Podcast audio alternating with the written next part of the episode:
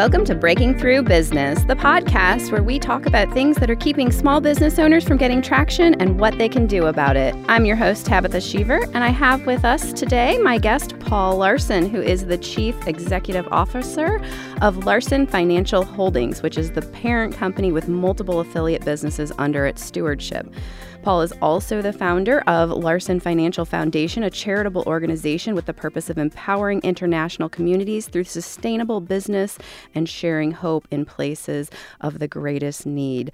Paul, you are a serial entrepreneur. You have helped launch and invest over 42 businesses in six countries, and you have over 300 employees under financial uh, Larson Financial Holdings and the Larson Financial Foundation. So, can you just start off by telling us about Larson Financial and some of the greatest lessons you've learned in creating and growing this business? Sure. Well, it's good to be here. Uh, I launched uh, Larson Financial in 2006. So we just celebrated uh, roughly our 16 uh, year anniversary.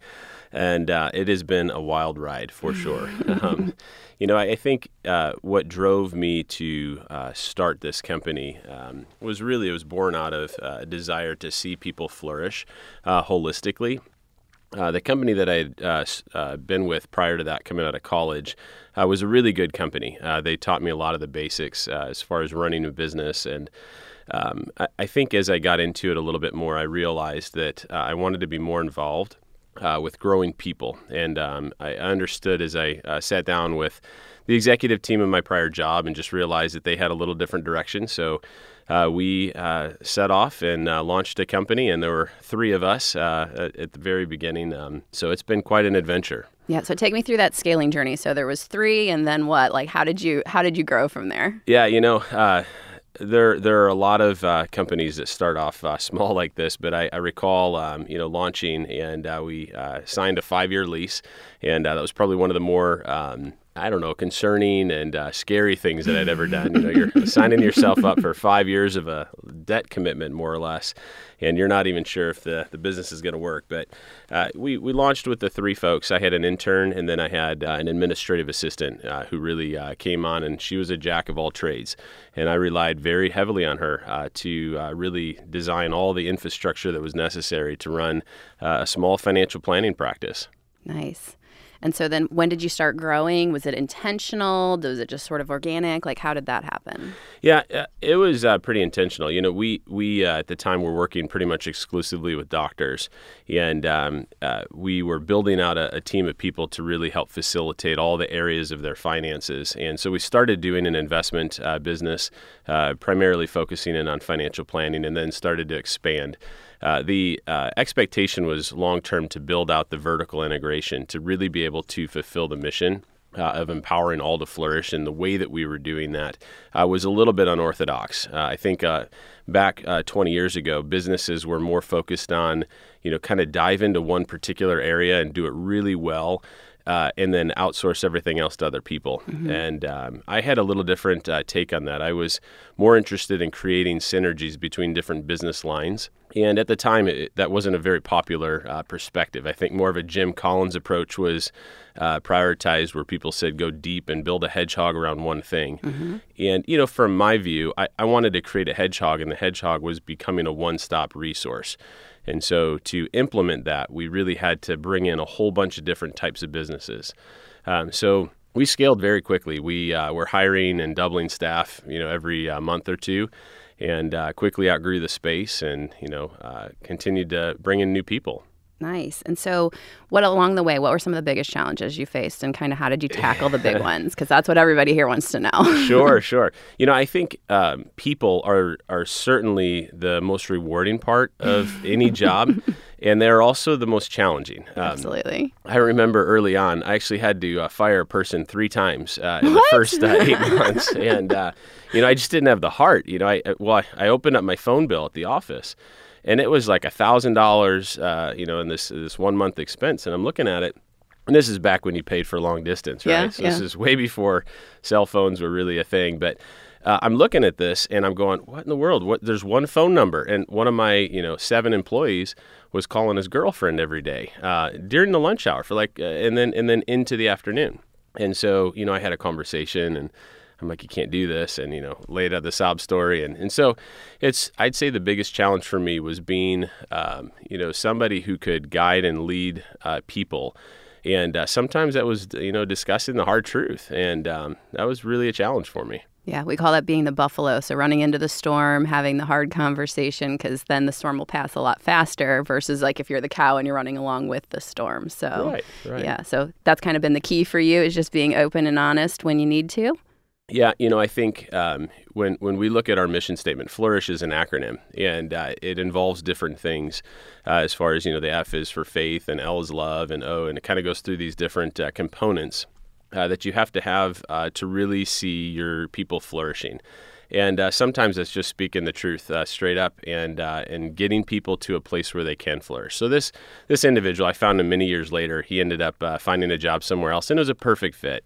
Yeah. You know, I was asking him to do things that were beyond his scope. And, and I would say as we continue to grow through the years, that this uh, Peter principle, where you uh, promote people up the chain, perhaps prematurely or into positions that are beyond their skill set, uh, continued to be uh, a challenge for us. And so uh, I think that the key as a leader of an organization is recognizing when you are an impediment on growing the business or you, the people that are in the different places are are just beyond their their scope. Um, in EOS, you know, we talk about you know three different components. We talk about uh, do they get it, uh, do they want it, and do they have capacity. Mm-hmm. And uh, there are just many times when when your people are going to miss on one of those uh, categories, and then as the person leading that organization, you have to understand that and be able to honestly confront that, and then help get them through that. Yeah, yeah, and it's hard when you want an, a person to flourish, and so making that decision of when do you pour into them versus when do you let them go. But sometimes letting them go is actually the more humane thing for them because they're just staying because they're also trying to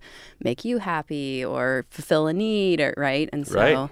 yeah, so yeah, that's that's truth. It's a hard balance. That's the one that's uh, people the discernment, right? That I find that that most leaders right. are, or, are wrestling with all the time. So, you mentioned EOS. When in your journey did you start doing EOS, and why? Like, what was the impetus? How did you know that you needed a, a, a, system like EOS and why EOS over any other system? So, just kind of tell me about that thought process. And sure, yeah, you know, I didn't even know what EOS was until maybe about three years ago. Um, but if if I look back over the last you know 15, 20 years of operating a business, many of the principles that are in EOS were certainly uh, at the core of, uh, of how I naturally uh, lead. And it's uh, if you think about it from a, a, big picture, what you're doing is you're you're creating a simplistic operating system that is understandable for your staff to use. That is going to take a big picture vision and a mission, and then break it down to a daily. Uh, routine and mm-hmm. uh, and it's going to hold people accountable. It's going to cast that vision and it's going to make sure that all your people are working together and row in the same direction. And so I, I would say that you know we uh, over the years um, we got our businesses uh, collectively at a hold company level to about a $20 million revenue uh, maybe 10 years ago. And uh, we started peaking out as far as performance. And uh, we started seeing cracks in, in the armor, or I always use the analogy of a, of a rocket ship going up into the atmosphere, and, and the bolts weren't even tightened down yet. So I've got stuff flying off all over the place. And people are just getting frustrated. And, um, uh, we started losing some of our, our key advisory team. We actually lost about a third of our uh, financial wow. advisors. Um, and that was a real big eye opener for me. And I realized that uh, I needed to change. Uh, the way that I was leading and the way that I was uh, running the organization uh, just needed to have an upgrade. And uh, for most entrepreneurs, this is kind of their off ramp. Uh, they end up uh, taking off and then they go start something else. I felt like I, I, wanted to really press into it because I wanted to grow. I wanted to see you know what uh, the Lord would have for me as far as going to the next level and to a different uh, position and stretching some of the muscles that I've never used before. And so we went into uh, a different operating system. I hired a um, gentleman who came from the engineering background, and um, you know he came in and brought in a Hoshin Kanri kind of a structure, uh, which is very KPI driven, and some of the the tenets that you'll see in EOS, but much more. Um, probably more Japanese, you know, mm-hmm. on, you know, business uh, structure uh, with you know uh, manufacturing, and I think that works really well for companies that that are in that field. But for us, it was really hard.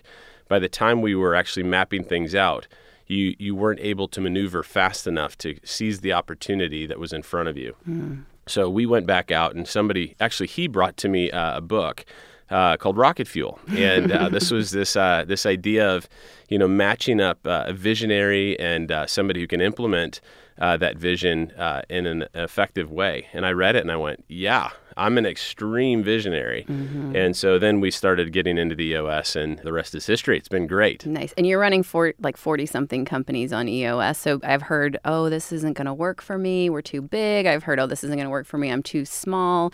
Um, how have you guys made that work given you guys have a pretty unique structure? Yeah, we do. Uh, on the on the hold company level, uh, we had that was our biggest challenge with the EOS system. It was identifying how do you take the the structure of EOS and then implement it across multiple operating businesses that are all part of the same organization at the hold company level. But um, uh, and there's always this balance between knowing when do you pull people into a weekly meeting uh, mm-hmm. at the uh, level 10, which is uh, reassigning you know uh, all your core leadership and making sure you're driving to um, the goals that you set for the quarter. And you know, for us, I have uh, technically uh, seven different folks that are integrators that are tying in the different business pieces. And so uh, these are presidents of different organizations. And in some level, they they come together on a quarterly basis uh, to look at the the vision traction organizer, which we've designed for you know every. We usually break it out into five and seven year markers. But uh, when we get together as that team, we're looking at how do we share resources uh, collectively, and then all the other businesses tie underneath, and they're more on the private equity side, and those are tied to specific investors that we go after a, a target. We've got a laser pointed uh, in destination that we're going for, and all we're doing is executing uh, on that. But the seven operating companies are are probably they were the biggest challenge getting EOS connected. Mm-hmm. Gotcha. So, what's your favorite thing about EOS? You kind of mentioned a challenge, right? Getting that structure originally, but what would you say, like, if a business owner was only going to do one thing or one part of it, which we all know that's not the way it works, but like, which piece do you love the most or made the most impact? Yeah, um, I I think the uh, the cadence of the weekly meetings is really helpful. Um, this this idea of a of a level ten meeting and the structure that goes around that uh, level ten forces you to stay in a rhythm that will allow you to drive towards uh, your specific goal.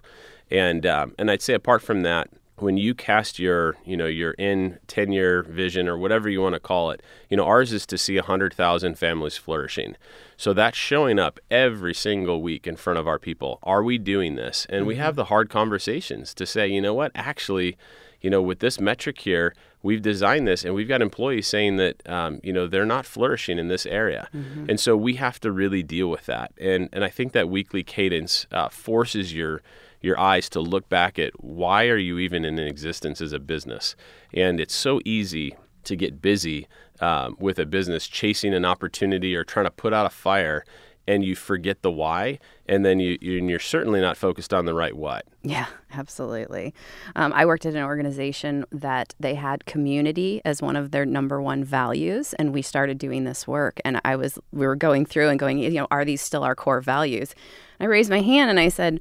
Um, we haven't done anything in the community or for the community in the five years that I've right. been here. Like, is this really a core value? That's and right. and so, um, yeah, you got to just be intentional. You got to stop and you got to come back to it. But we had a lot of dialogue around that um, misalignment. Yeah. Really in impacted the employees because the employees then didn't trust leadership because they felt like they were saying we're one thing and then not living it. And so, 100%. Yeah. So that, you know, just it's not the values aren't for the world to see, right? It's right. really for your internal employees. And there's, there's a whole trust component that really comes into all of this too. So that's right.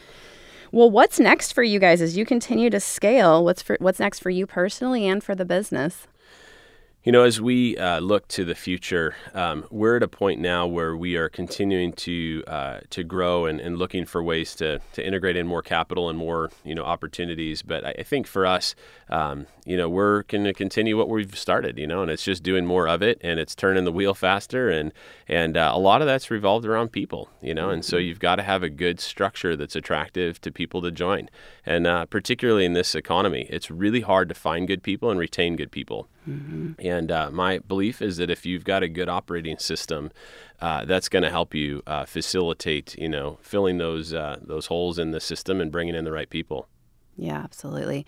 last one last final word anything you want to share any wisdom you have for you know business owners that are trying to scale and grow their businesses yeah, I think uh, the the biggest thing that was told to me early on in my 20s uh, was know your why. And if your why is strong enough, the the what isn't going to matter. You're going to figure that out. And uh, it's really easy for me to lose sight of the why or to not be honest about it. Mm. Uh, sometimes I find myself doing things, and my wife will call me on it. And she'll say, "What are you doing? And and why is this so important to you?" and uh, I've, I've grown to appreciate that question over over the years because it does make me stop and, and really press into that why. And so that my encouragement would be why are you doing what you're doing? Understand and know what that is very clearly and distinctly, and then uh, work on your what after it. Absolutely. Thank you so much for your time today, Paul. Um, make sure you join us for the next podcast where we talk about 10 business ratios any business owner should know with our guest, Terry Lammers of Innovative Business Advisors. And as always, it was an absolute pleasure to spend time with you, Paul. Thank you. Thanks, Tabitha. This has been Breaking Through Biz with Tabitha Sheaver, and I just want to give a thank you to Family Vision Media and Dave Powell for helping us to produce this podcast.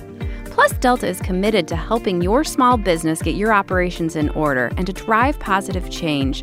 To learn more about Plus Delta services or EOS, go to plusdelta.com. Until next time, happy changing, everyone.